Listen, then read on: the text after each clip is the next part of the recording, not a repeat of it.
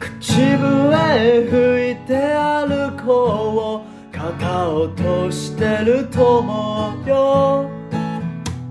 いろんなことがあるけど空には星が綺麗。懐かしいあの公園にちょっと行ってみようか。最近忘れてることなんか思い出すかも。あのことの僕らには魔物ものなどなくて夢ばかりこぼしてはいつも暇を待って余してたね。口笛吹いて歩こう。肩落としてる僕よ。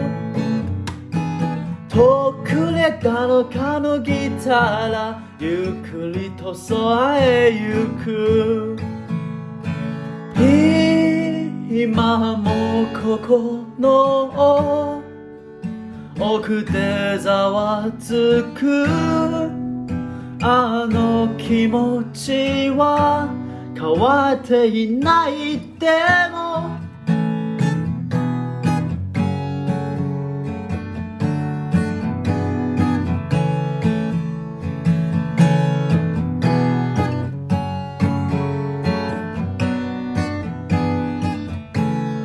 あの頃の僕が今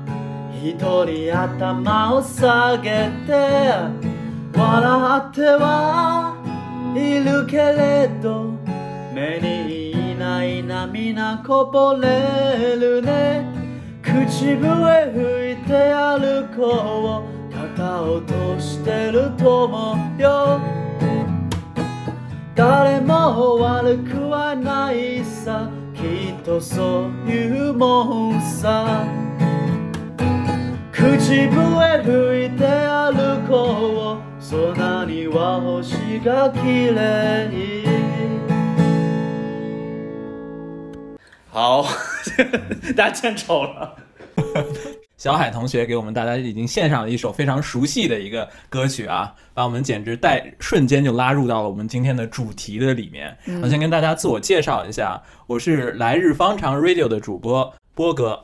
我是来日方长的阿珍。今天呢，我们是来来日方长做客的元素咖啡馆，我是阿哲。啊，我是小海。好，大家好。好好听啊，刚刚小海的就啊，没有没有，我真的好多沉醉在我特别激情里。特别特别紧张，就是啊，不过今天这个节目确实跟我们以以往的任何一期都不一样，就是我感觉今天我们这一期节目真的非常年轻的一种感觉。其实就一个人很年轻，对啊 没，有没有没有，大家都年轻。我们现在也算是远距离录音，然后从视频能看到小海，简直就觉得回到了年轻的二十多岁。但是我们今天这一期节目的话呢，也确实是跟这个“年轻”这个词啊有着脱不开的关系。我们今天是想跟大家讲一个，尤其是那个我和小海都非常喜欢的一个日本的小说也好，电视剧也好，叫做《火花》的这样的一个东西。其实它是一个主题，也是关于青春的这样的一个内容的题材的作品嘛。关于追梦，对对对，然后感觉今天跟那个元素咖啡馆的两位主播一起来聊这个节目是非常合适的。是我可以补充一下，就是就是元素咖啡馆作为一个脚步博客，就是就是就是在在一些平台上，那个我们一直在更新嘛，然后呢。波哥和大真作为来日方长的两位主播，真的就是他们已经不是我们的家人了，他们是亲人。但 他们真的是 就是是，我记得我们第一次是在那个 club 号上聊聊上嘛，然后波哥发现那个我的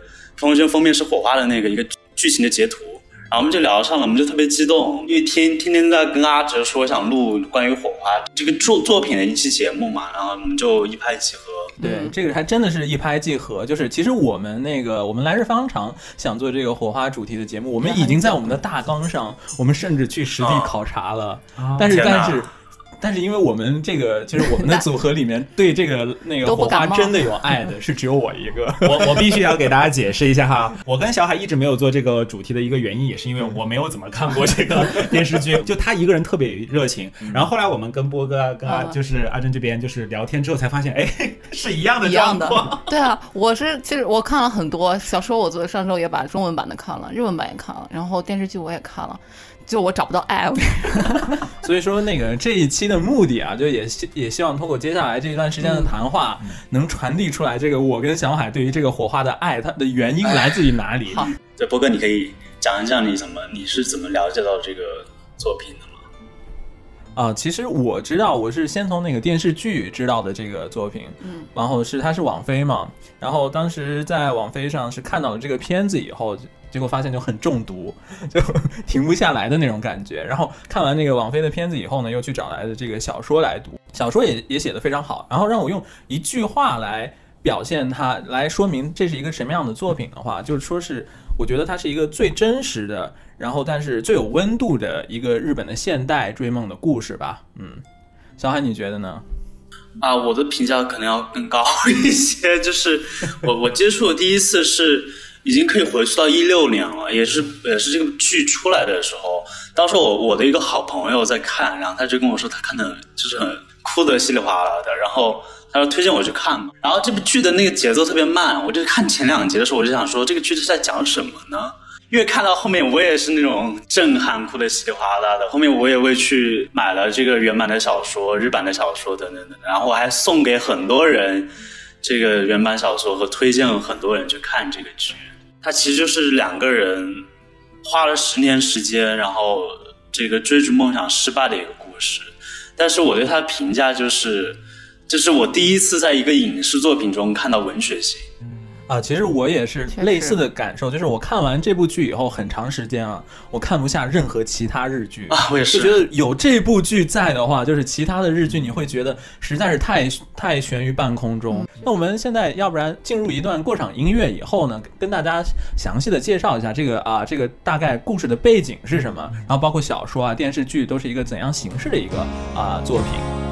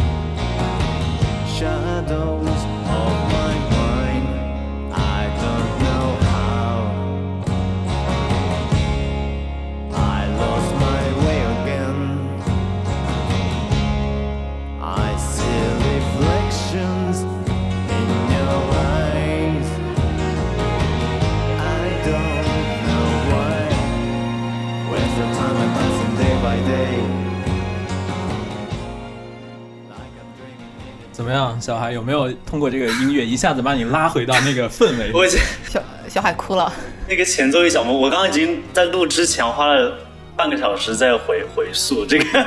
背景音乐和就听到这个音乐以后，我感觉我已经出现在那个吉祥寺的那个叫什么，那个就是景酒酒酒吧街的那哦那那里面的那种感觉，哦你知道吗？嗯。简单的介绍一下它这个电视剧，嗯。它是将近啊十集还是十一集的这样一个电视剧，不是特别的长。然后每一集呢代表一年时间，嗯。所以说通过十集电视剧下来呢，你感觉啊，你好像已经啊，你陪伴的这么几个追梦人吧，一起度过了这么一段时间。所以听到这个电视剧的主题音乐的时候，仿佛是揭开了自己的一段往事的那种感觉。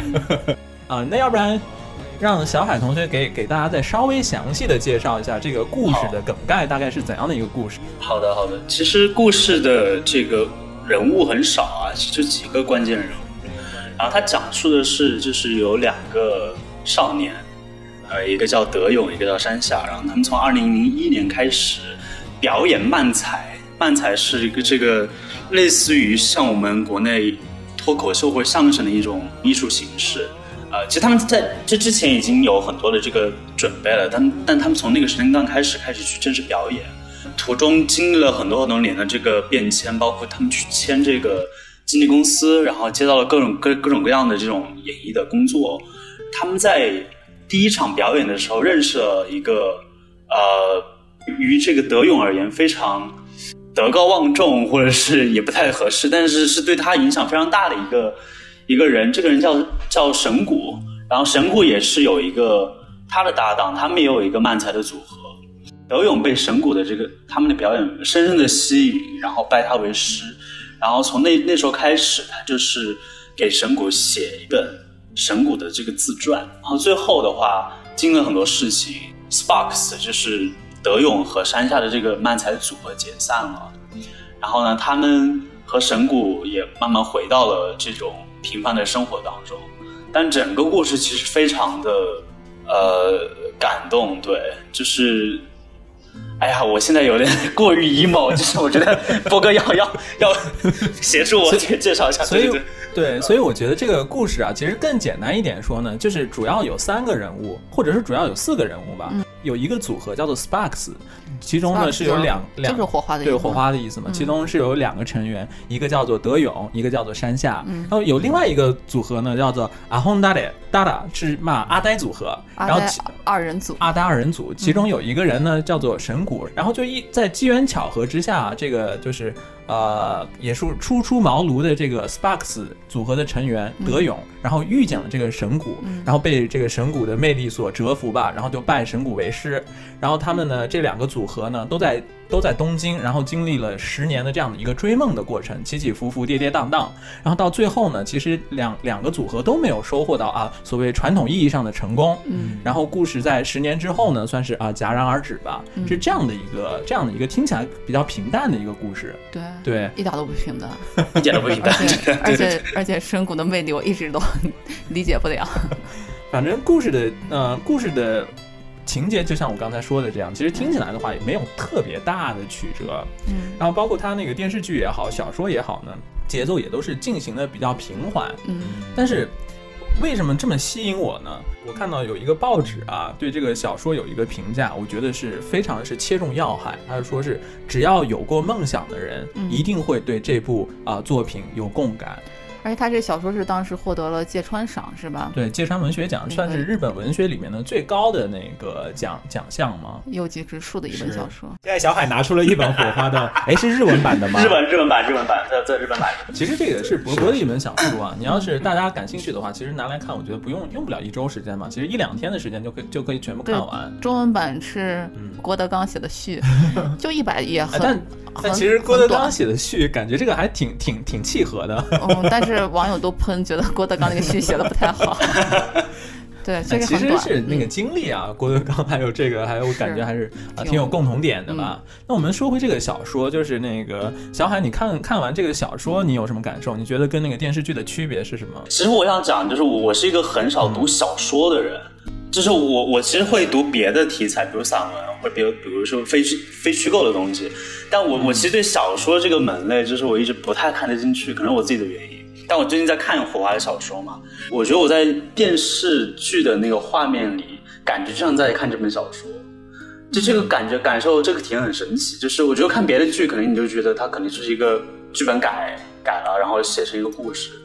但看火花，我会觉得好像我确实在在阅读一本书一样。在说那个小说之前，我就感觉你对这个电视剧的评价其实是非常那个切中要害的。就是为什么我们夸这个电视剧拍得好，就是因为它它真的能百分之百甚至百分之一百二十的还原这个小小说的魅力。因为我们知道这个小说是那个右右吉直树他写的嘛，右吉直树他对于这个电视剧的评价就是说，他感觉比他的小说写的还要好。他也是编剧之一嘛。对他也是这个电视剧的编编剧之一。呃，他说就是他在小说里面写到了一些场景和写到了一些画面，他觉得其实是很难还原成这个电电视画面。我真的是觉得，就是嗯我看电视剧的时候不觉得它很违和、很很奇怪，但是我上一周又开始看小说的时候，其实我先看了日文版，有一些地方我会不是很理解，觉得它描述的太细腻、太古怪，因为它里面的主要人物就是神谷，就是一个很让人觉得很古怪的人，就会觉得真的是这个电视剧可能是对小说的一个还原和一个补充吧。对，因为他那个右吉本人也是这个电视剧的编剧之一嘛，所以他这个电视剧里的情节，你可以就看作是官方解释，但情节也是一一方面。但右吉他这个本人的意思，他是说什么？其实就是包括他在小说里面会有一些场景的描写啊，比如说公园啊，或者是啊他们练练习漫才的公园也好，然后包括他们常去散步的景之头公园也好，包括还有一些啊那个呃吉祥寺、热海的一些街头的景象，他会觉得他在小说里面写了这些写了这些那个环境的描写以后，你看似是没有意义，但其实是有意义的。但是他觉得这种东西是很难用这个电视画面来还原的。他看了那个电视剧以后，他他说导演拍的这些画面就是完美的表达出来了他在这些描写场景的时候想传达出来的这些信息。所以说，就像那个小海所说的一样，这个电视剧精彩就精彩在它真的很有文学性。嗯，它它能让这个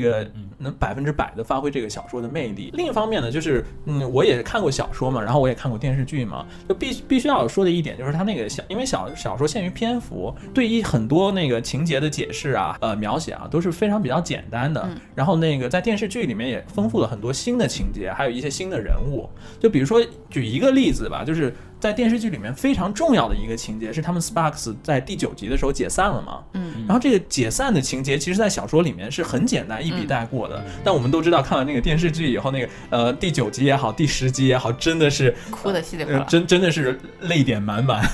看着你们哭的稀里哗啦。还再补充关于小说一点吧，就是右吉直树他本人呢，他是说他自己的那个师傅也好，或者说他自己啊、最崇尚的小说家是太宰治。嗯，就是我看这个小说的时候，我确实是能能从那个字里行间找到那个太宰治的那种影子。我怎么来形容这种似曾相识的感觉啊？就是生而生而为人，我很抱歉。啊，就是虽然它主主题不一样，但是比如说有一有一种感觉，就是比如说我们小时候，我我小时候呢，先看钱钟书的那个小说，是然后后来再看那个韩寒写的《三重门》，你就会发现三三重门。虽然情节完全不一样，但你能看出来这个钱钟书对韩寒的这个影响，就非常那种似曾相识的感觉。然后，但其实你看这个右泽直树的小说，这个呃火花的右 吉直树的小说《火花》的时候，也我是同样的感觉，就是感觉啊非常似曾相识可以看出来那种太宰治影响之深。是嗯丧丧的感觉还是？也不是，就是描写的那种叙事的手法，哦，对，是，然后对个人那个内心的那种剖析的手法吧，我觉得是。我想问一个具体一点的问题，嗯。比如说刚刚我有一个点，你刚刚讲的非常吸引我，嗯。你说因为小说里对这些环境，包括像吉祥寺啊、啊景之头公园，它有一些描述，呃，你们觉得看书的时候会觉得特别难以就是诶想象。就比如说让你来拍，你会觉得我不知道怎么拍，嗯。但是电视剧具体，比如说你可不可以举个例子，就是它是怎么呈现，让你觉得哎，这跟我小说里读到的是一个感觉？啊，就比如说我现在说一段话好了，与星宿和涩谷相比，呃，这个公园时间的流逝是呃非常缓慢的。这一点是德勇跟神谷都非常喜欢这个公园的一点。他们拿着这个热的咖啡瓶，坐在公园的长椅上，望着这个公园的池子里面，感觉到了一种仿佛身心被过滤、被净化了以后的这种啊、畅快的感觉。就是这种感觉，你其实，在小说里面，就是你能懂他这个心情，但是是是，但是你看那个电视剧，你他们在景芝头公园的一些画面的时候，你也确实能感觉到这个景之头公园给人那个过滤身心身心那个抚慰身心的那样的一种一种感受。这就是他在这些场景通过这种场景表达出来的一些啊、很细腻的一些情感嘛。就其实我觉得非常容可以想象，就是可能在每个城市都会有这种你那些很年轻的，然后呃压力也很大的追梦人，都有一个让他们身心放松的这样这样一个地点嘛，在每个城市里面。但是他通过这个电视剧的画面，就真的能让你感觉感受到这个这些地方是怎样的，就是对这些追梦人来说是一个呃拯救之地吧。我们既然说到这一点的话，就是其实这个小说也好，电视剧里也好，它里面都是有几个就经常出现的，然后对情节推动也是非常重要的地点，然后都是在东京和东京周边。嗯然后我们要不然跟大家都介绍一下。首先，第一个绕不开的就是热海，啊，热海。好，那我们从热海开始说，因为热海啊是这个故事的起点，也算是终点吧。虽然这个故事我们不应该说它有终点，对不对，小海？途中途我们都在中途中来，对对对，但是它但它的第一集和最后一集的这个很重要的一个出场的景点就是在热海。对，热海是一个什么地方呢？热海它是在那个静冈的一个温泉圣地，是的，是的。它是一个温泉圣地呢，但是它有它独特的历史。这个热海在日本的那个泡沫经济时代啊，曾经是非常有着非非常辉煌的过去的这样的一个度假地。但随着这个泡沫经济的破碎以后呢，热海也仿佛变成了一个呃落寞的这样的一个地方。包括我们，我跟大真每年都会去热海，是是有时候一年甚至不止去一次。然后在这个那个电视剧里面经常出现的热海的那个公园，我们也是经常走到那里，每次走到那里都能想到那个呃，仿佛能能能看到之前德勇还有跟神谷在在那边的景就是象。每次走到那里，波哥都要录一段，波波哥都要录一个 录一个火花的 MV，到时候给我们的资深听友的福利。这里我可以补充一下热海的具体位置。我现呃静冈县吧，我觉得对于国内的听众朋友们来说，最熟悉的一个地方应该是伊豆吧。伊豆的舞女哦应该大家听说过。热海大概就是在东京到伊豆的哦中间。对对对，是在中间。对对，大概是这样的一个地方，是东京往南走的一个呃度假胜地。然后热海这个地方啊，我是会觉得它其实气质上面也跟这个整个故事，然后包括有主主人公有有着类似的地方。小海，你你有这种感觉吗？我刚刚我刚刚在我刚刚你们在讲的时候，我没有去过热海啊，我又没有去过那个景石头公园。但是我刚才想，就是我我第一次去日本的时候，我在大阪有一个叫善丁公园的地方，然后我就在这坐了一整个下午，我在那坐大概四个小时，然后就一直在耳机循环那个火花的 BGM，就是它那个 它那个景象很像那个剧里面拍的那个那个样子，然后它前面有一个那个呃像沙滩一样的一个很大的空地，然后那个妈妈在带着小朋友在玩什么的，然后我就整个脑子里面全是那种电视剧的画面，对，你为什么不来真正的地方？对，小海 因为有点远吧，可能还是小海用那个行动解释了心里有热海，哪里都是热海。是的，是的，是的，然后这个，但是热海呢，它作为一个著名的那个温泉圣地，还是推荐给大家，如果有机会来来东京、来日本的话，其实可以去考虑，尤其是夏天，包括它那个电视剧里面两次出现的都是热海夏天的这个花火大会嘛啊，。对，因为热海花火大会特别多，对，然后就是它春天也会有。对对对，然后还有关想到这个热海，其实还有一个小小小的细节也挺有意思的，就是它离东京其实还挺近的，交通非常方便。嗯，然后坐坐那个火车的话，大概一两个小时，一个小时多。一个多多小时就到了。所以这个、那个剧情里面呢，小说里面是有这样一个情节的，就说那个到最后啊。然后两个十年以后了，身心疲惫的这个德勇跟神谷，然后然后又一次回到那个热海，然后他们去那个温泉度假嘛。嗯，神谷跟那个德勇啊，他们都是买了很多的吃的，还有包括酒啊，然后他们是想在这个车上营造出一种他们要出去啊，要出去旅游放松的这样一个氛围。但是因为那个路程实在是离东京实在是太近了嘛，是就说是那个神谷他走到那个温泉。温泉酒店门口的时候嘴里还嚼着那个火车上他打开的那个零食，还还没有咽下去，是这样，是通过这个小故事也能说明他跟那个东京的距离是非常多么之近嘛。是所以说，热海在这个小说里面也是这样的一种定位，就是啊，它是脱离日常生活，但是其实离日常生活也没那么远，嗯。然后一个短暂的一个中转地的这样的一个感觉。那我们既然讲完了一个这个一头一尾的这个稍微有点脱离现实的热海之后呢，要回到他们每一天生活的地方了。这其中最重要的呢，就是吉祥寺了。对对对对嗯然后，哎，吉祥寺是怎怎样一个地方呢？阿哲？吉祥寺的话，它在东京的西呃西边儿，有点偏西北。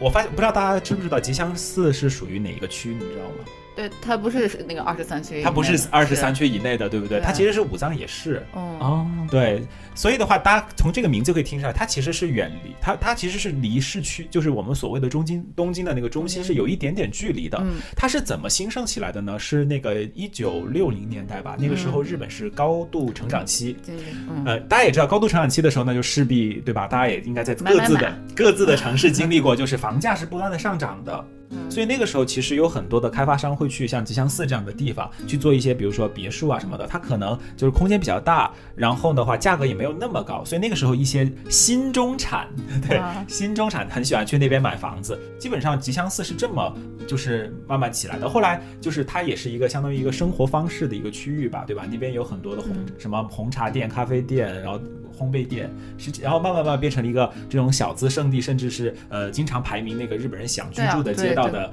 第第一第一，对那个日。剧我选择住在吉祥寺的理由。对对对，呃，然后呢，我觉得我我刚刚听你们描述这个小说的情节，我觉得他们选择吉祥寺这个事情也很符合他们的嗯这个性格，对，就是他稍微其实是离都心的那种梦，嗯有一点距离，然后包括也没有那么的，就是节奏没有那么快，然后在那个景石头公园里感受那个自己。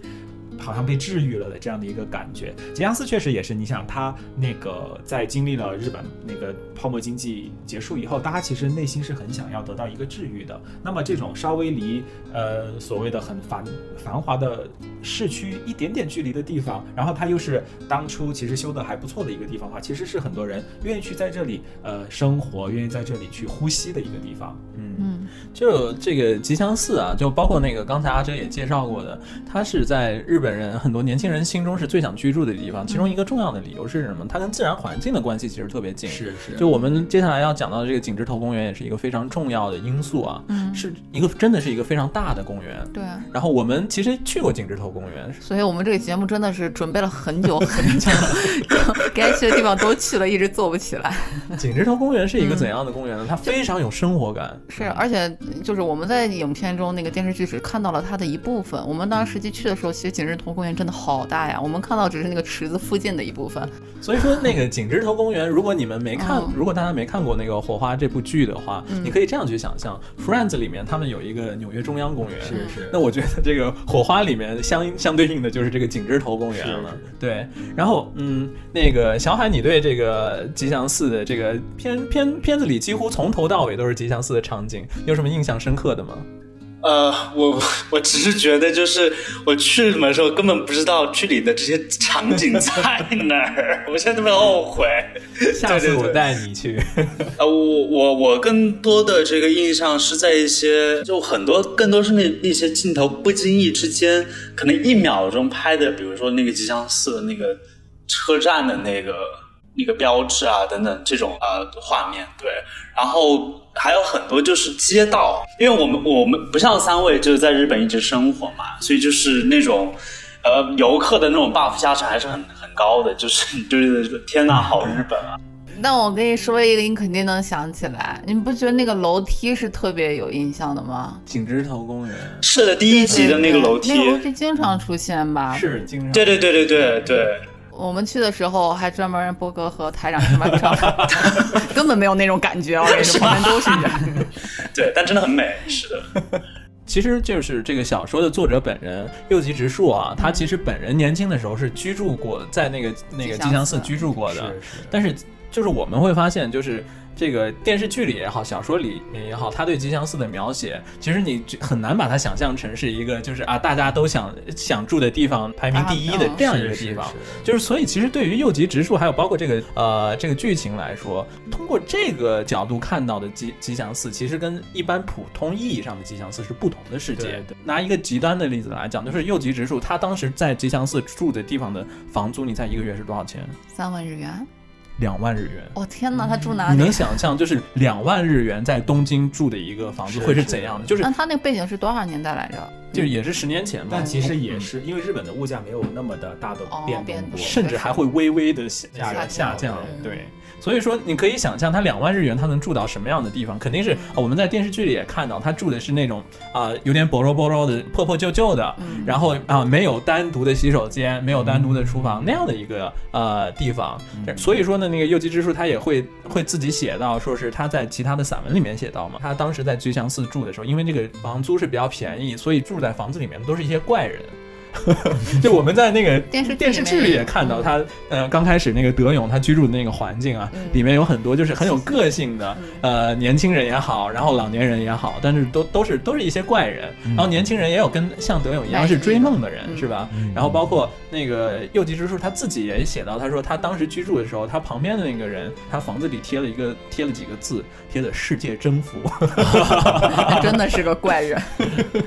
然后右吉之树他写到，就是这个吉祥寺对于他的意义是什么啊？是是他是觉得吉祥寺除了他们这些穷人之外呢，还有很多就是日本的新兴的这些中产阶级也是居住在吉祥寺嘛。对对他说他天天在街上看与这些新兴的中产阶级擦肩而过的时候，他感觉到他他们仿佛是生活在不同的世界。这就阿哲刚刚说的那群人。对对，就是我刚刚说那群人，就新中产会去那边选一些大的房子，然后居居住起来比较舒服。对，所以说那个右吉之助他本人他是怎么写的呢？他说吉祥寺，呃，他有他温柔的一面，也有他严厉的一面，这两面的共性是什么？都是交给了他自己，他跟社会真实的距离是什么？嗯，所以说，对于这个年轻的 右吉直树来说，这个吉祥寺是一个非常重要的地点。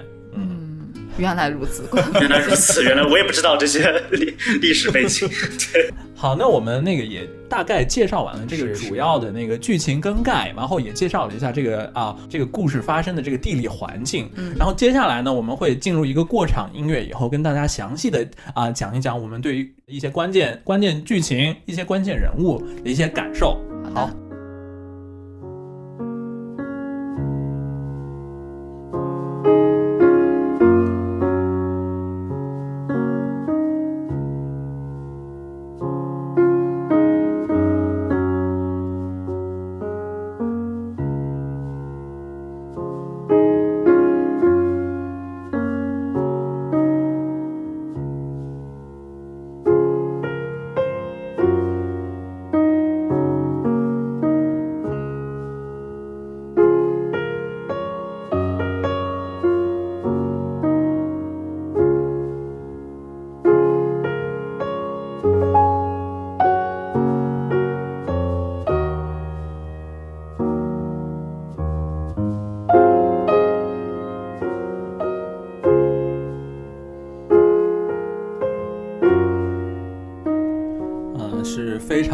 熟悉的一段这个音乐的旋律啊，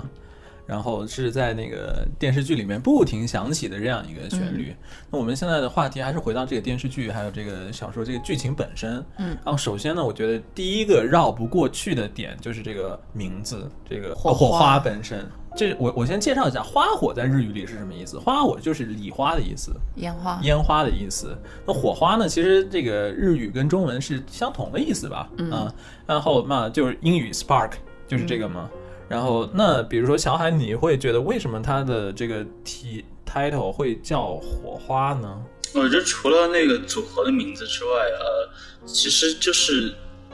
就是你人生有很多高光嘛，就火花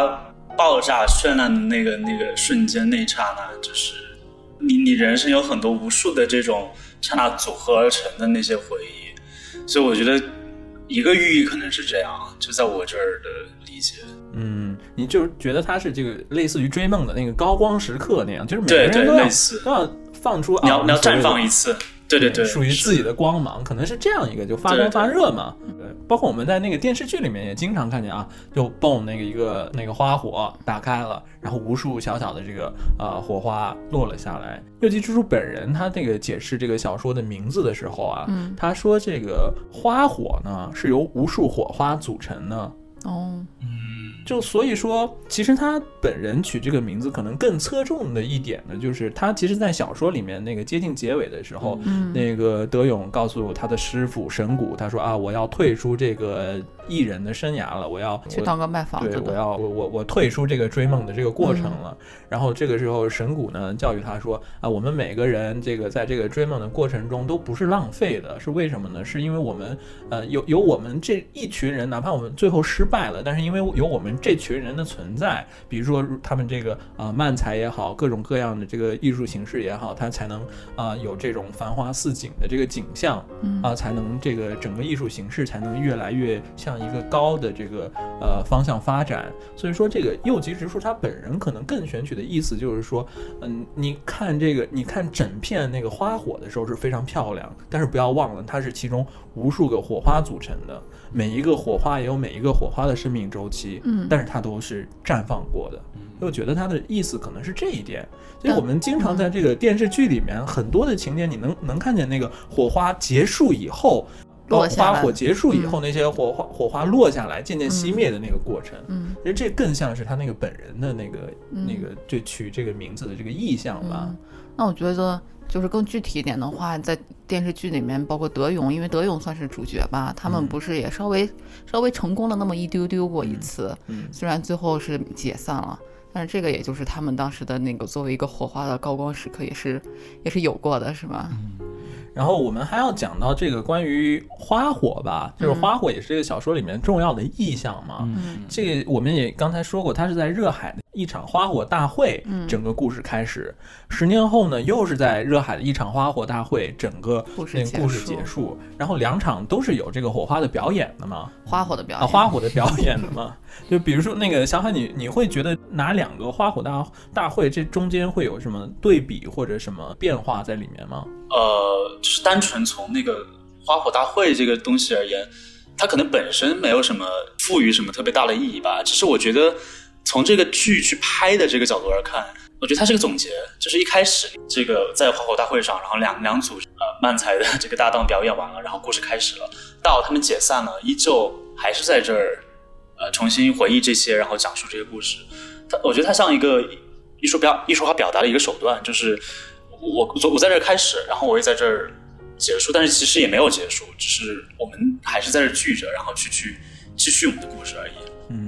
嗯，因为我就会觉得他这个两个啊，其实就是虽然都是那个花火大会嘛，但是其实德勇跟神谷两次是以不同的身份，然后再参与这件事情。那第一次的时候呢，其实他们类似于背后的那个花火大会，他跟那个背后的花火大会其实有一种竞争关系。他们在台上演，后面的花火花火大会已经开始了。嗯，对对对，观众们都不看他们，然后不看他们表演的漫才，去看注意力都被后面的花火所吸引了。那个是他们追梦开始的一个过程，他们跟那个花虎像是竞争一样，这也代表他们还是在那个追梦的路上嘛。然后最后的结尾是变成什么呢？我就感觉他们的回回归的一个内心的平和，或或者换句话说，就叫做什么啊？终于回到平凡那种感觉，在最后故事的结束的时候，神谷跟德勇他们其实是一起一起跟其他的群众一起在欣赏这个呃花火大会，所以他们变成了从一开始的说啊、我要比花火大会更吸引人的这种呃这种心态，变成了啊、我回归了生活的平凡，我曾经努力绽放过，现在我跟大家一起也、也能欣赏这个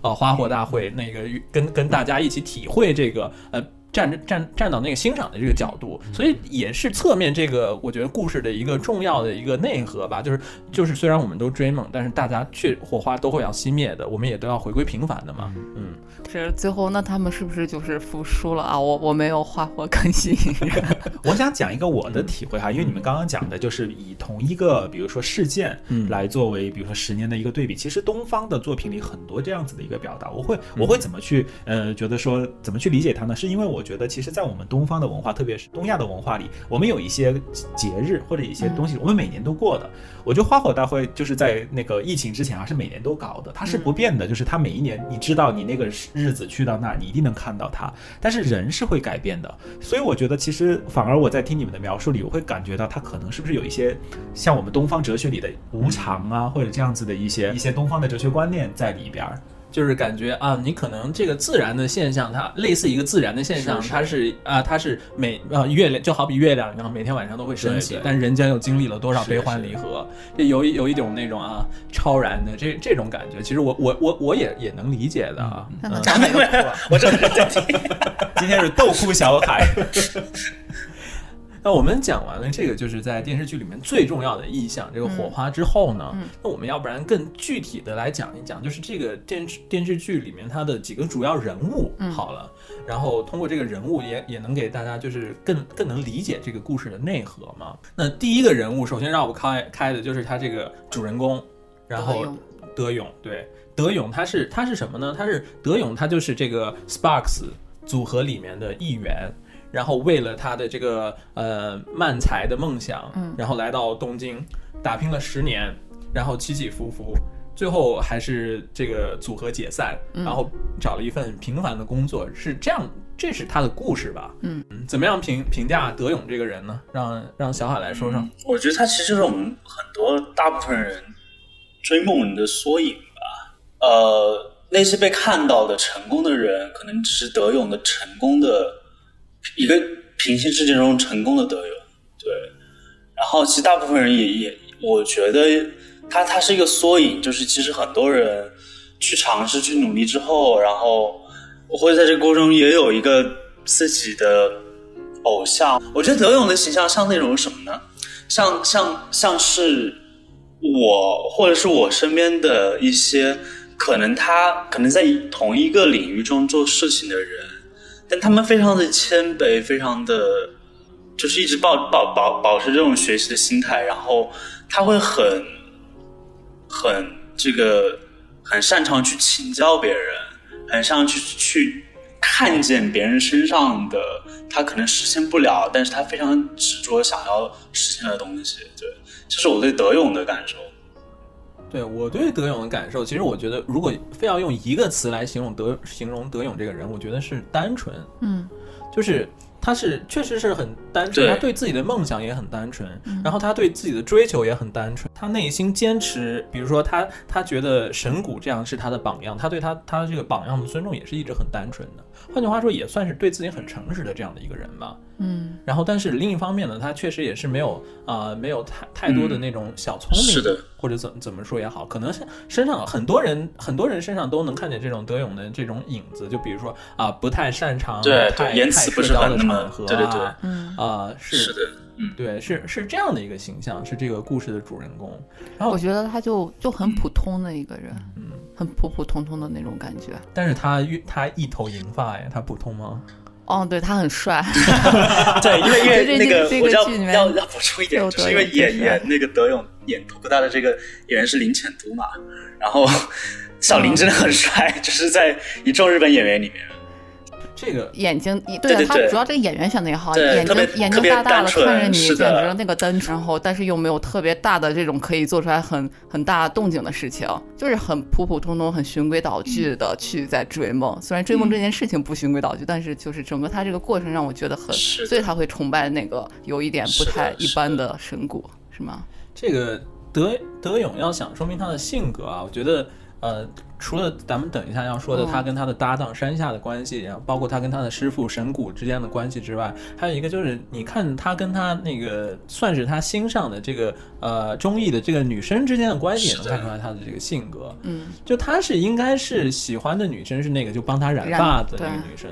但是他是一直也是不敢做出来什么行动。他在跑着的时候是不是自己内心稍微呼喊了一下，说是有没有有没有告白啊？他他他他他在那个女生走之后有。哦，其实那个德勇在这个剧情里面有几次奔跑，日剧跑日剧跑，每一次奔跑呢，其实其实都是他情绪情绪的一种发泄嘛，然后也算是一些对他的这个这个个人情绪会有比较比较强烈的刺激的时候会触发这种情节。那其中就有一些啊，我觉得是比较难以理解，可以跟那个大家讨论一下。就是我觉得有一次，就是他去送他这个。和他住在一起的这个 Boro 那个 Boroyasiki 那个卖唱的小哥，那卖唱的小小哥最最后因为家庭原因要回家了嘛，就是刚小海开头唱的那首歌嘛，对对对然后送别他的时候呢，嗯送别完了以后呢，他一路狂奔，跑起来，然后跑去看他后辈的这个呃漫才的这个演出。那个时候的奔跑是因为什么呢？这个我我我一直觉得这对我来说是一个就挺难理解的一个。我刚刚就正好把这个片段又重新看了一遍。呃，他是这样的，我我的理解是，就是，嗯哦，这个前面还不是还有一段对白吗？这个对白其实也非常的很值得拿出来讲一讲。嗯德勇在跟那个小哥说，请你到了乡下之后也一定要继续唱歌。他说，因为有街道就可以唱歌，不是吗？然后那个小哥说，虽然有街道，但是没有人呐、然后很很这个苦衷的看着他。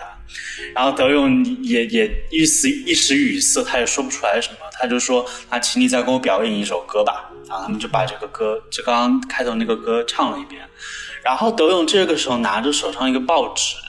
那个报纸是上面的那个演出信息，就是今今晚的演出信息。送别了这个小哥之后，他是立马狂奔过去。我觉得这个像什么呢？像他他知道，可能这个人这个小哥他的那个音乐梦想，可能在此刻陨落了，或者说在此刻中断了。但是呢，他好像这个小哥把这这部分的他的意志或意识，像是递给了神谷一样，所以好像在那个当下，他特别有力量的去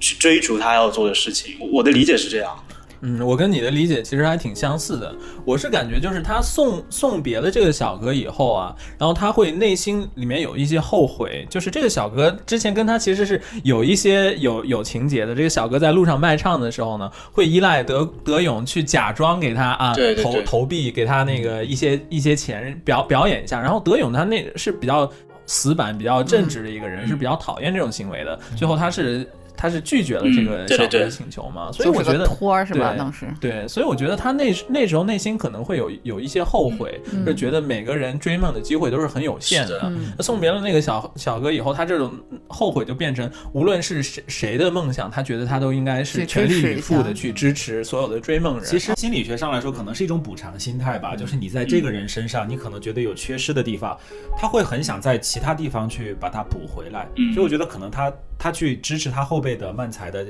这个演出的话，也是一种补偿吧，就是对眼前这个做音乐的小哥。其实我觉得在这个点上，这个小哥对他的作用是开启了他在这个事情上的认识。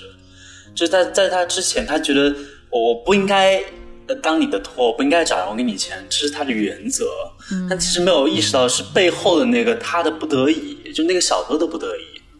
是因为真的很难，就是路上没有人看嘛，然后追梦就是很难。那其实这种帮助能帮就帮，他可能之前没有意识到这件事情，当他意识到的时候，对那个意志开始传承了，就是对，这是我的理解。就像我们播客没人听的时候 我们听，我们听，我们也一样，对对对，我们就彼此传承。不过还是总结一句话，就是其实这个情节也能看出来这个德勇这个人单纯，就是他内心无论是后悔也好，无论是怎么样的一个嗯情绪触发他的这个行动也好，他会立马转移到行动上面去。嗯你能看出来他的心心思是什么？这个我觉得是那个德勇比较大的一个特点。哎，所以这单纯的人社会上不不难。是，那我们讲完德勇以后呢，第二个人不得不讲的就是这里面的另外一个隐藏的主角，就是神谷卡米亚桑。卡米亚桑。德勇在这个热海，然后一见如故，然后甚至拜为自己的师傅，然后甚至给他写传记的这样一个人。就然后德勇一见如故，我一见生厌呢。然后这个神谷他的故事是什么呢？他本来是在大阪混的这样的一个、呃艺人，然后他自己的组合的名字叫做阿呆二人二人组，他的搭档叫做大林。嗯然后他们那个组合呢，在大阪混了一段时间以后呢，也有相应的名气，但也没有特别出圈。嗯然后后来呢，在认识了这德勇之后，他这个原来在大阪的阿达二人组也决定来东京发展，然后在东京打拼了十年。然后这个神谷是在十年一边做着这个德勇的师傅，然后一边在自己的组合里啊也是表演啊，呃努力的奋奋斗，但是最后也是啊没有得到一个很好、很世俗意义上上的成功吧。嗯，嗯但是他们没有解散是吧？他们嗯剧情里面没有说解散，但是估计他们的组合是做不下去了。对，对，是的。那我们还是让小海来介绍一下你，我因为我觉得你应该会特别喜欢神谷，对不对？呃，嗯，对，我觉得神谷是神。对，我就是对，我觉得我我是，但我其实特别能理解刚刚大真，因为我们刚刚中场在聊的时候，大真就问我嘛，他说就是为什么？因为他因为他觉得神谷是一个就是把自己弄得这么乱七八糟，生活对很狼狈的一个人，好像没有什么退路。你知道我我我我在生活上看到那种东西是是我觉得我我没有办法去超越的东西，就是他对于那个漫才这个艺术的那种那种理解和实践，我觉得他是用整个身体去做这个事情的，他是用他的生命去做的这这个事情的。就是呃，当后面有一些关联情节，我们待会会讲到。但我我觉得他其实是，我我我三炮可以在自己身上看到他的影子，就是不是在他身上看到我自己的影子，就是我可能有一部分的我的自我是我觉得和他很像的，但是我我做不到那个程度，就是我我可以理解他的意识，那你你就是个你就是个德勇嘛？也不是，我觉得，因为我觉得其实没有那么的对立，就德勇和神谷，我觉得他们他们在剧中的关系是是互补的，但是我其实在自己身上看到的东西是我我觉得他们俩就是他们俩的这个行为和意志，其实在我身上都有，或者说我觉得我在他们身上看到都看到了我自己的影子，所以我觉得这个流动的关系还蛮蛮蛮奇妙奇妙的，是因为直到后面他们两个之间的关系也有也有这种冲突和矛盾嘛，而且到后面有一个情节是这个，其实神谷他自己也迷茫了，他自己也发现。可能我的段子确实没有人看，没有人好笑，但是他确实又觉得那是艺术，那是漫才应该有的样子。但他经历了这种世俗意义上的失败的时候，同时德勇 Sparks 组合获得了很高的成功。他们于是就在这个呃吃饭的时候，那个神德勇发现神谷就把头发染成了和德勇一样的银色啊，那个是一个很很很重要的一个一个桥段。然后他们就沉默了非常久，然后这个时候德勇发现，其实他觉得神谷的人性更多了，就是他其实也是有矛盾的，他也有迷茫，然后他也会犯错等等等等，在那个时候他的神性被消解了，然后那个时候其实是德勇在对神谷发脾气，说那这样逗人好笑的话，是不是这是你你一直做的事情就应该是这样的吗？那你以前做的努力不都被瓦解了吗？那一刻，神谷回就是哭着脸到了卫生间，把他的银发剪掉。那一刻，其实德勇是神谷的救赎。对对对，我我所以我觉得其实这种关系很很流动，很很很很微妙。对，所以我在他们俩身上都看到了这种这种东西。对，就我其实我也我个人也是非常喜欢，我在这个剧里面最喜欢的角色也是神谷，但是我是觉得就是就像你说的，他神谷的身上是有神性的，但他这种神性呢，就是我我恰恰觉得这个神谷这个人非常的真实，因为他有一个就是就就像你讲的是从神变到人的这样的一个过程，然后但是他真正就是算是他的堕落嘛，就比如说他开始模仿德勇，然后啊、开始真正的迷茫，然后各种嗯、放逐自我的那种行为之后呢，所以你才会觉得尤其的特别的心酸。因为你能回忆起来他之前的那个啊、自自自信满满的那个嗯。啊、甚甚至有有一些有神性的那对那种时刻的时候，你才觉得这个人特别真实。的。你可以可以想象他内心的那种煎熬，还有他这个追梦路途上的这个遇遇见的辛酸是怎样的折磨一个人。嗯，就是我觉得非常容易想象，就啊、一个人他有自己的理念，有自己的理想，但是现实中中中的走向跟他自己想象的完全不相符。但他心心目中两种价值观在不停的不停的冲突冲撞的时候，他的内心到底有多么的啊、多么的慌张。有时候对自己又有又充满了自信，有时候后又觉得自己一无是处，就非常这这种各种矛矛盾的情绪，在那个神谷的身上体现的是非常的这个淋漓尽致的。嗯，而且我觉得，而且我觉得神谷的扮相也非常帅，我觉得他那个夹克特别帅。我们每次看电视剧，波哥都要问我不帅吗？不帅吗？然后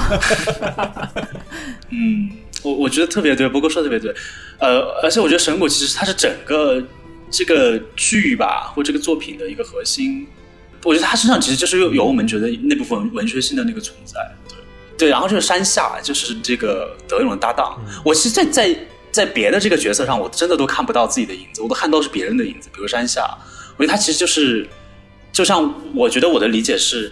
他也有挣扎，但他挣扎之后失败了，他放弃了。啊，是因为那个山下女朋友怀孕嘛，所以说山下决定他是要回到大阪，然后在他那个他女朋友富二代，然后在他那个女、女朋友父亲的店里面开始打工。还有他女朋友的父亲不是一直也不支持山下吗？哦，所以确实，是的，是的，对对。那你看，其实比如说，比如说，我觉得如果我是山下，我肯定不可能。我觉得那那就那就拜拜。对，就是我就这种人。但是山下其实他他妥协了，他他没有没有能力或没有这个足够的能量去抵抗这种外部的呃压力，所以你看这个组合就解散了。所以我在山下山下这个人身上看到的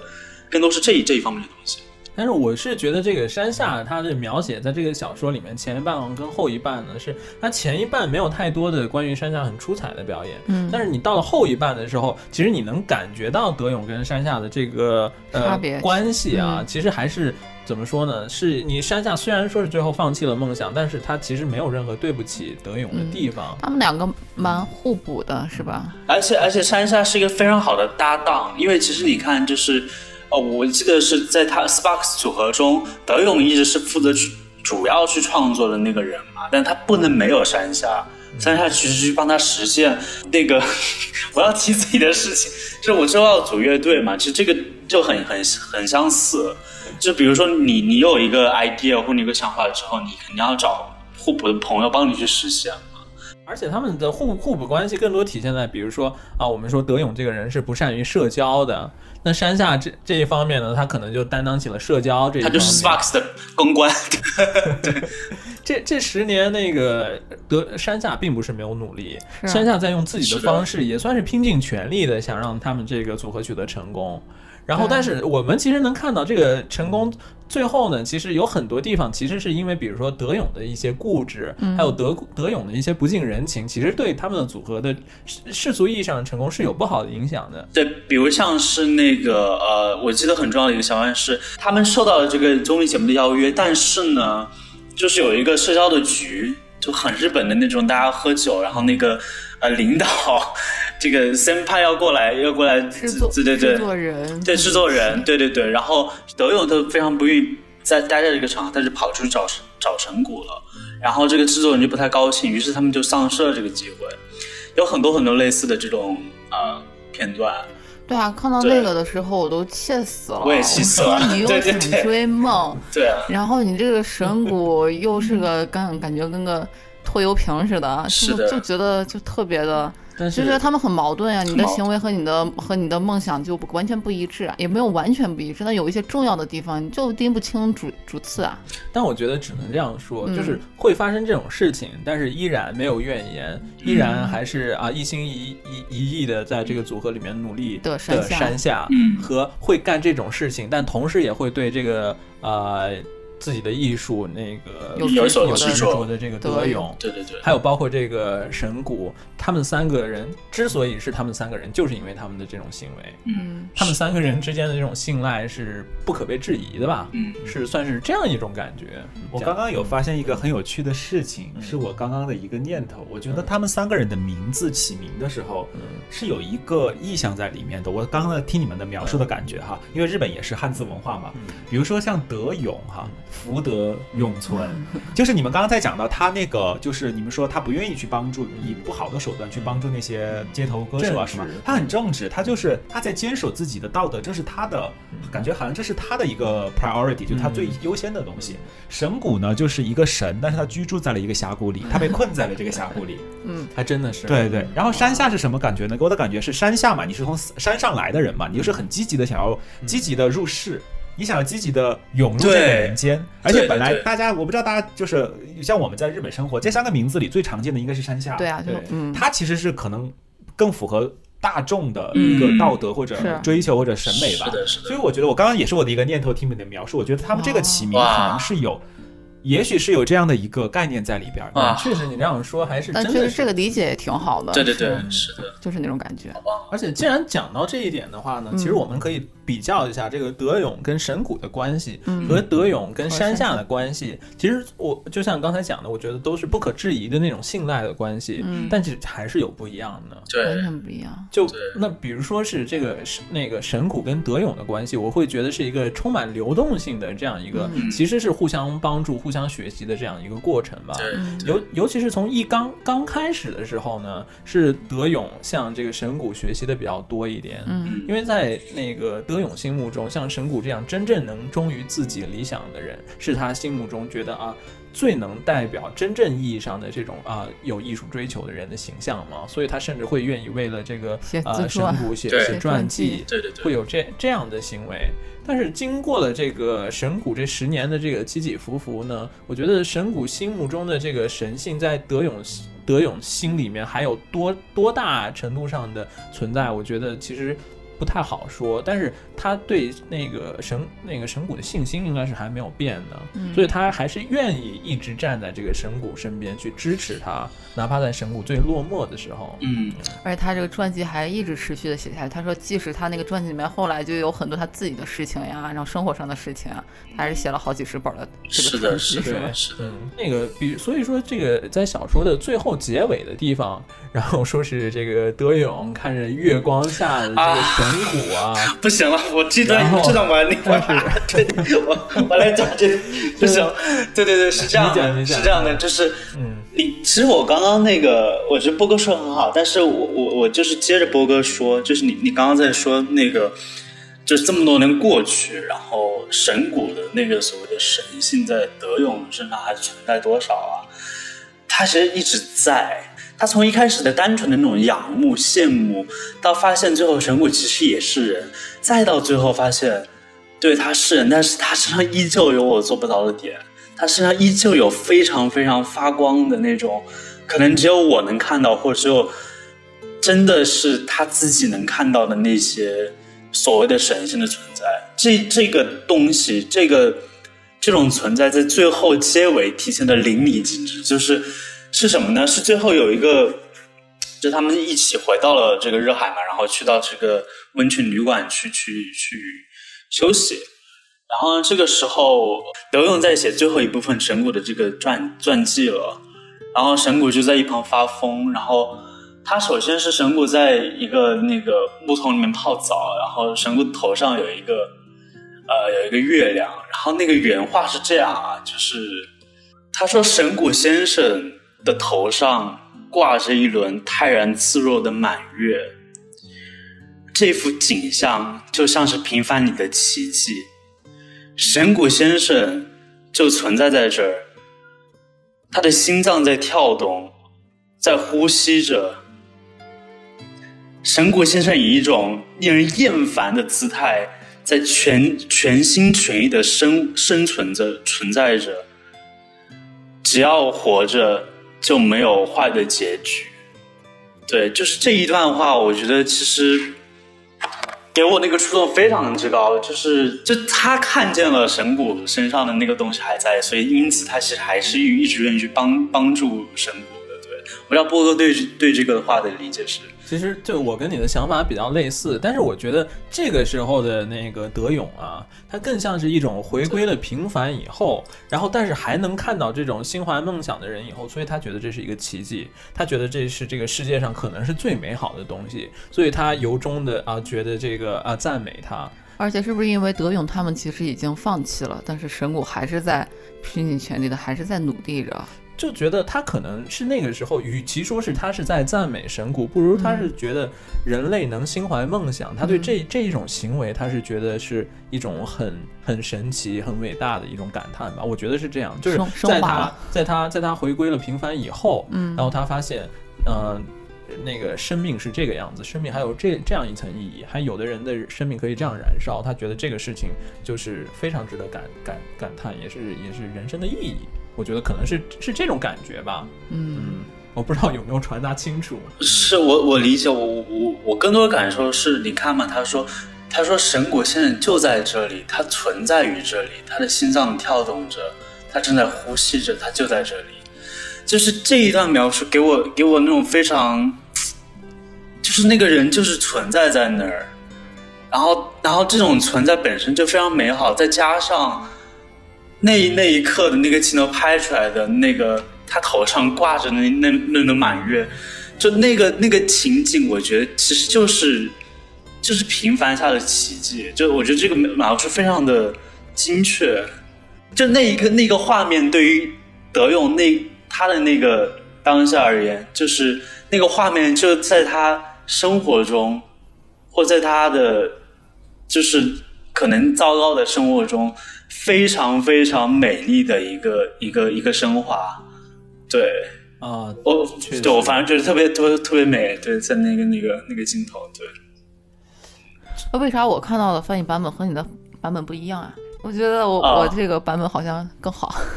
哦，是吗？念念。在神谷先生的头上出现了一轮弯月，那种美丽也是一种平凡的奇迹。神谷先生身在此处，此处他存在，心脏在跳，在呼吸。他的吵闹喧哗表现出他是全身全灵的在活着。只要活着，就不是坏的结局。我们还在途中，今后还要继续走下去。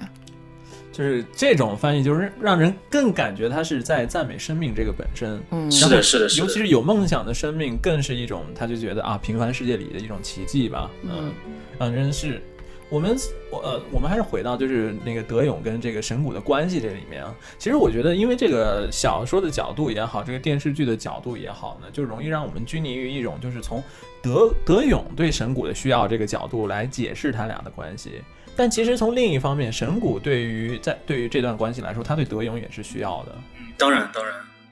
就是我觉得，其实对于神谷而言，嗯就是神谷只有在德勇面前才是最真实，然后才是最能发发出自己最大光芒的时候。人都需要被肯定嘛，嗯，需要粉丝。是，但是其实这种肯定是一种特别特殊的意义上的肯定，它是一个很很需要被特定的理解。被理解，对对对，你要的，你你不是他仅仅是这个人一直在说我喜欢你喜欢你，而是他喜欢你的时候，你你知道他喜欢你，他喜欢你的什么？自己也想追求的，对对知道我对对，我这个点值得被喜欢。对对对对对对，而且他正好也看我这个看见了上这个点，对对对。啊，而且神那个神谷这个人，他不像德勇，他不是说是对于社交是多么的呃不拿手。他其实如果想去交朋友的话，他是可以的。嗯，但是他为什么还是对这个德勇会有一种与众不同的这种啊、坚持也好、固执也好，在这里面，也就像我们刚才说的，因为他觉得只有德勇才能真正的理解他，知己。对，是是是这种感觉，然后以至于在他最落魄的时候，他也知道这个在在德勇是德勇还还是会无条件的啊、支持他，对他有这种信心。我觉得这个真的是对于神谷来说也是非常重要的一点，就是我们可以可以想象啊，这个小说的故事里面，就是在神谷他他后一段时间呢，真的是非常非常落魄，然后有点自暴自弃。但如果那个时候没有没有德勇在，可以想象神谷会变成什么样子吗？我觉得简直无法想象。我觉得有德勇在深谷都变成那样，是的，所以要问一个很难的问题，就是那个神谷跟德勇，谁对谁的谁谁的需求更大？我觉得很难去比较吧，我觉得它是一个相相互依附的关系，相互欣赏、相互帮助。其实他们他们之间不是完全没有过冲突，也有过冲突的。就就像刚才那个小海讲的，那个德勇发现这个神谷算是模仿自己的这个外形。然后他们在那个爆发了冲突嘛，爆发了冲突以后呢，结果这个呃神谷他就去啊一边流泪一边把自己的这个模仿的这个头发银发。银发给剪掉，然后这个这个情节啊，其实有有两个两个作用，嗯，就是第一个作用呢是，其实当时是这个神谷跟德勇的争吵，但是其实都是各自心怀北胎鬼胎，不是在于这个事件本身。嗯。其实这个当时德勇真正生气的点呢，也不在于说是神谷模仿他自己，嗯。他他觉得这个模仿对于神谷来说其实是一个很自然的事情。为什么呢？神谷就是那种很很平常的啊，看见别人点什么好吃的，自己也会点，他不觉得这是一个啊，看见别人穿的好好看的，他自己也会穿，他不觉得的这这个有什么问题，他他理解神那个神谷的这一点，但他为什么还会发这种发这种脾气给那个呃神谷呢？是因为他当时觉得虽然他上了电视了，嗯，但其实做的事情不是自己想要做的事情。他觉得他在谄媚观他众，他觉得啊，最后他的作品神神谷不觉得是一个优秀的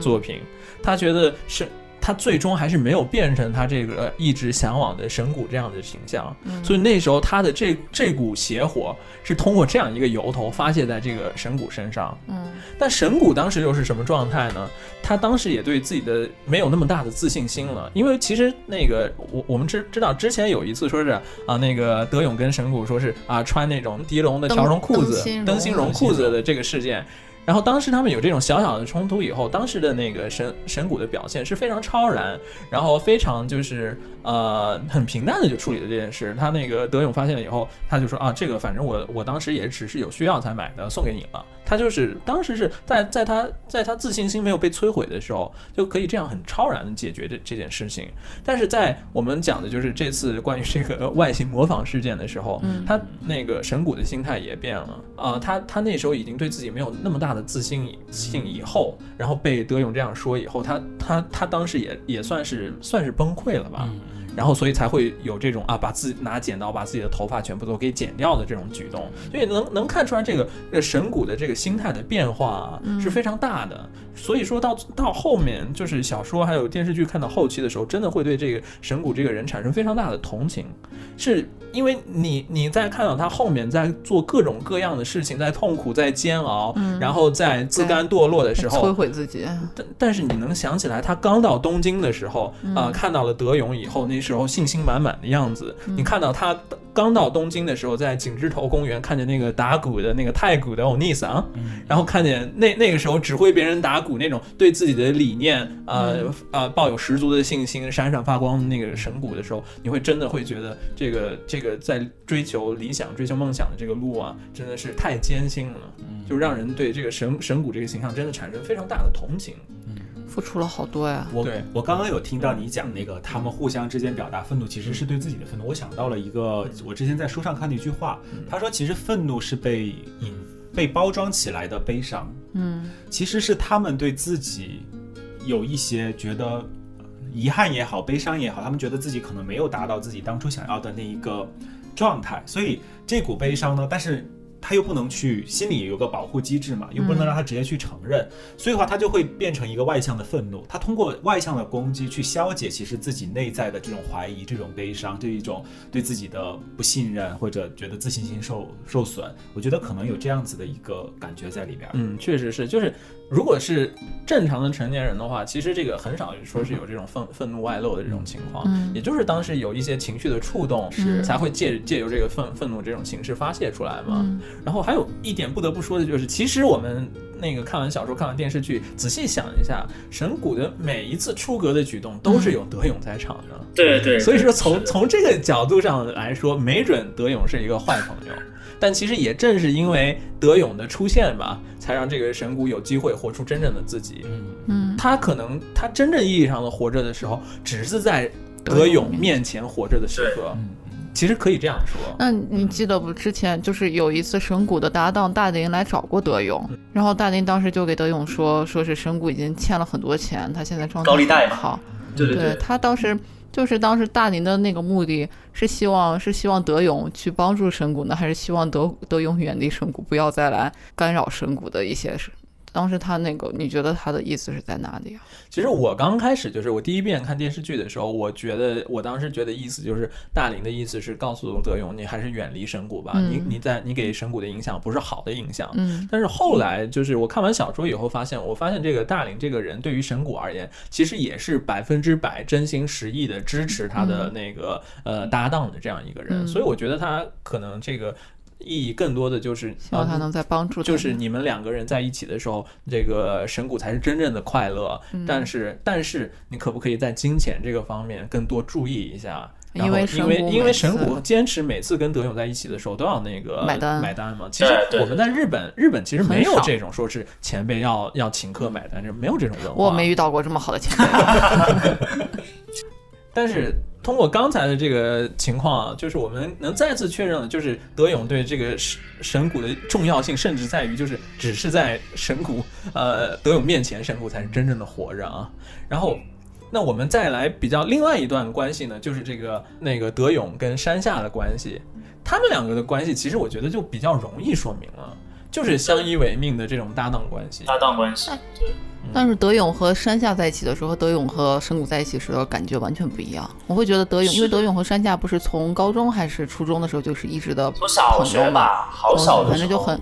对啊，然后就会觉得他和山下在一起的时候就有那种同龄人的，反正会比较随意，对对对随意一些，自在一些。是的，其实，在这个剧里面也会出现一些，就是呃，德勇对山下生气的情节。哦，呃两个人，嗯，比如说有时候那个德勇会觉得是那个山下不能完全的解他理解他，然后山下也会对嗯德勇有时候会有不信任。但是这种呢，其实都是出于两个人的共同的目的是没有变的，两个人都是为了自己的组合更更好嘛。然后其两个人也都是从各自的角度出发，希望这个组合能得到更好的发展。然后所以就是可能尤其是那个在在前几集的这种琐碎的这个跌跌撞撞的进展中，你感觉不不到这个对于山下而言，或者对于德勇而言，这个他对这个他的搭档之间的这个情感有多么的深。但是到了他们要解散的那一刻，你才发现这两个人之间的那种信赖的关系，还有他们之间的那种嗯就 kizuna 那种羁绊吧，其实是真的是啊、是非常的。对，非常的深刻的，以至于说是啊、呃那个山下表示要他要要退出这个退出组合以后呢，德勇也表示说啊，那我不跟任何另外的人再搭档了，嗯，我也我也退出这而且他没有任何怨，也没嗯有任何就是怨言呀，或者没有，就没说从来没有说是指责对方的这样过。人心里虽然也不甘哈，但是确实没有指出指责，就还挺理解他们的。山下的好处呢是山下虽然聪明，但是山下在德勇面前是诚实的。嗯，就是山下不知道那个小小海还记不记得，山下曾曾经非常诚恳的跟德勇道过歉，三个道歉，只虽然只说了两个，哇，我都记了。但是能做到这种啊，我非常诚诚诚实的诚实的道嗯道歉，跟我的这个呃搭档，这我觉得其实其实挺挺难的，就朋友之间很难嘛，对嗯是尤其那么相熟十几年的，当时而且很真诚啊。对小说书上也写的，说是他们这么多年从来没有过这么正式的道歉。然后当时是是因为那个那个德勇跟跟山下说我们需要去练习啊或什么的，然后山下说我还要去打工，我没有时间，然后怎么样？然后德勇就说那我们是为了什么来来上京的，来东京的之类之类的。然后德勇当时就很生气的去和神谷。打了个电话聊了聊，出来了以后，山下坐在那儿就跟个犯了错的小朋友一样的跟他说：“我要跟你道三个歉。”然后想了半天，只说出来两个，第三个怎么都想不起来，就看了还挺感动的这一段。但他，而且尤其他那个第一个道歉说的真的很好。他说嗯那个我是我我的语气好像说的好像有除了比我们练习慢才之外更重要的事情一样，但其实没有。嗯我们两个都是为了这个目的，共同的目的才来的东京。嗯，所以说他他从这一点上就是啊、还是他是清心里面时刻都是清楚明白他的对他的初心是什么。是对，第二个道歉是什么？我想不起来了。嗯，所以不剧透了，大家可以去看小说。嗯，对，对，那其实我们还可以聊聊，就是他们在告别演出的那个非常非常精彩的那个、那个表演。我刚刚又回去看了一眼，啊，简直是演技爆棚！就是你那个尤尤其是山下不是职业演员，但是那一场真的我觉得山下不是职业爆棚不是职业演员吗山？下的真实身份就是是漫才哇真的是太太爆棚了。两个人的告别演出，然后他们的最后的告别演出是通过说反话的这种形式，让他们说出了很多真真心话。哦，我突然想起来，山下是不是他在那个什么电视剧里面，他算是他是个捧哏儿是吧？嗯，但是他的真实的那个什么。呃，那个是漫才身份，他是逗哏，就是哦反、反过来的。嗯，好他们在最后的那个告别演出，也就是唯一唯一在这种情情况下，那个德勇才能说出来、啊，我有一个最棒的。他他当时说的是反话嘛？他说我有个最差劲的搭档嗯最差埃埃卡达，但其实意思就是说我有一个世界上最好的这个这个埃卡达。哇，哭的呀，真的是，但对是对对，可是其实最后的那一个说反话的，其实我有一部分挺难理解，我会觉得他到底是在说反话还是在说正话？我甚至会觉得他有一部分是以借着说反话，但其实是想把心里想想说不敢说的，比如说嗯我我就是你们这群观众太讨厌了呀，或怎么样子的。如果反过来的意思就是你们这群观众太好了，但是我觉得他可能心里还是有一部分怨言在的吧，就觉得你们如果更支持我们一些，如果更有更多人喜欢我们，我们可能也不会走向解散这一步。我会觉得他就是反话正话，其实夹杂在里面。我不知道，我不知道自己的理解，但是、嗯、我觉得很难去完全拆开，但是我更多的感受还是还是还是一个感激吧。这是因为其实这个、这个决定也是他们自己做的嘛。嗯，而且他最后最后那一段不是一直对着观众说特别恶劣的话，什么去死去死去死之类，我觉得也是和最开始最开始的那个他第一次见下神谷的时候的，对对对对那个就一个呼应。他有两个呼应，都是还挺挺击中泪点的。一个就是这个最后的这个几个歌感觉好像是就是他终于在最后临告别的时候嗯完成了一次像神谷一样的。像神谷那样的表确实是哇，神谷在台下哭的呀，我那个画面你记得吗？就是 哇，是的，是的，是的，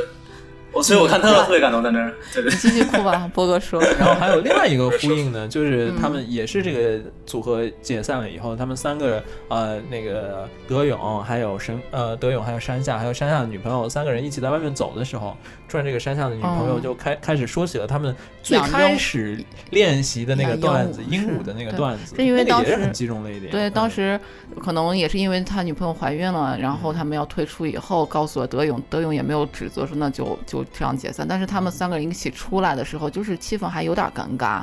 就大家又可能觉得这个决定做的太太快了，一下子就是给自己了一个终点。然后那个女朋友我就看到那女朋友就是看看神，看看德勇，又看看山下，就是就特别无助，又特别希望让大家开心起来，然后就自己去倒背如流一般的说起来他们。他们的段子，当时会觉得，就是他们能走这么久，能走十年以上，我觉得和谈女朋友的这个知识也是完全肯定是分不开的。对，我我这里还要补充一点，就是关于那个神谷之前的女朋友真树小姐。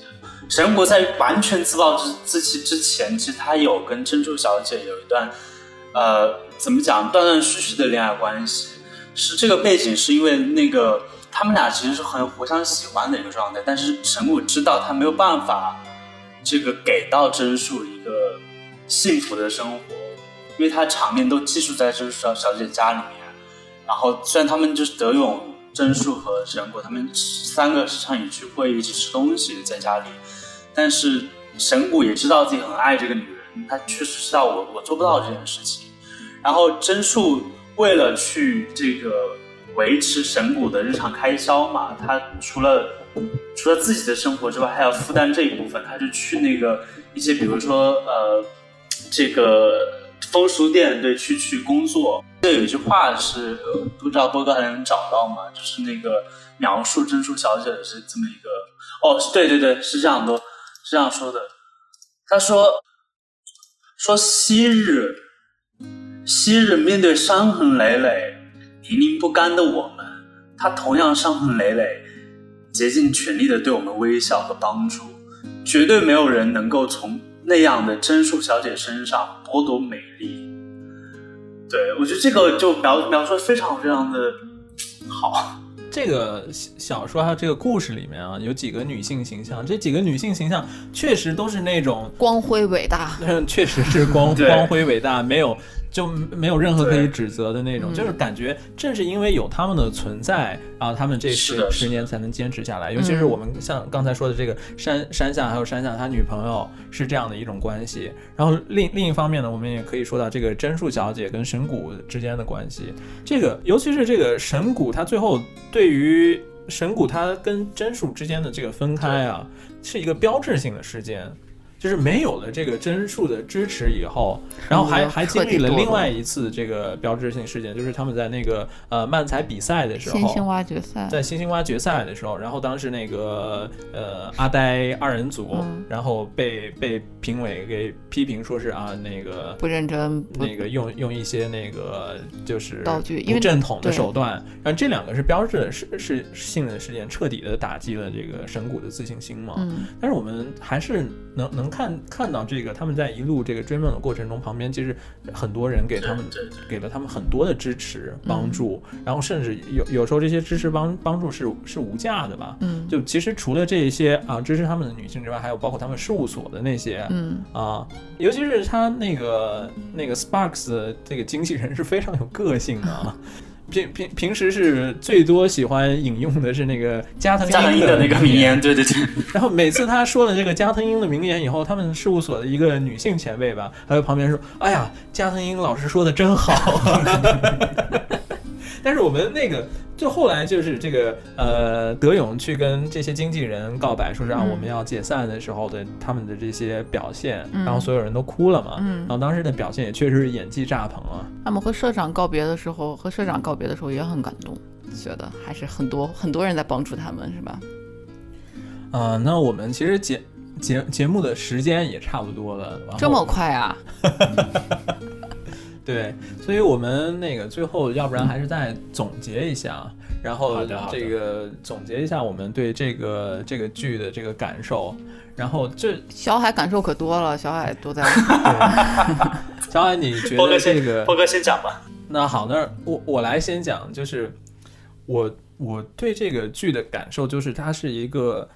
嗯，怎么说呢，是一个人回归回归平淡、回归平凡的一个过程的一个记录。但是它最可贵的一点就是，它虽然是告诉了你这个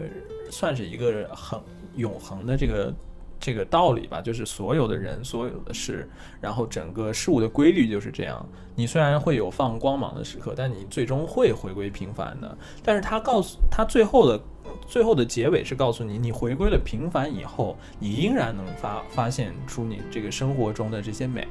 而且你依然还有可能会再次那个发出光芒，只要你还活着，你就永远永远有希望。这是我最喜欢这部剧的这种这种精神吧。就是其实说说真的，就是我不会觉得他说是有多么大程度上的启发了我，因为就是这种道理，其实说出来的话，嗯。我觉得也没有说是特别啊，就是让人如雷贯耳、耳目一新的那种道理。嗯。但是他的用用这种用这种很平缓平淡，用这种真实的表现方式，让你能真切的看到这个呃这个悲欢离合，还有在追梦路上的辛酸，但是能让你还永远就是知道，只要是你还在在坚持着，嗯。然后哪怕你这一刻看起来像是放弃，但它只是在这个这个过程之中的一个坐标而已，你还会有嗯这个故事还会继续的。就像 我们的这个广播的这个呃标题一样，“来日方长”一样，哇，所以说这是我我最最喜欢这这部剧的一点。呃，我们把这个时间交给小海，我我我先想问一个问题啊，嗯，小海你说，嗯，就你觉得它影影响影响影响过你吗？当然，那个波哥，你可以把主题曲放了。就是在，就是我现在很很想 Q 这个背景音乐。呃，reflection，对对对，是那个。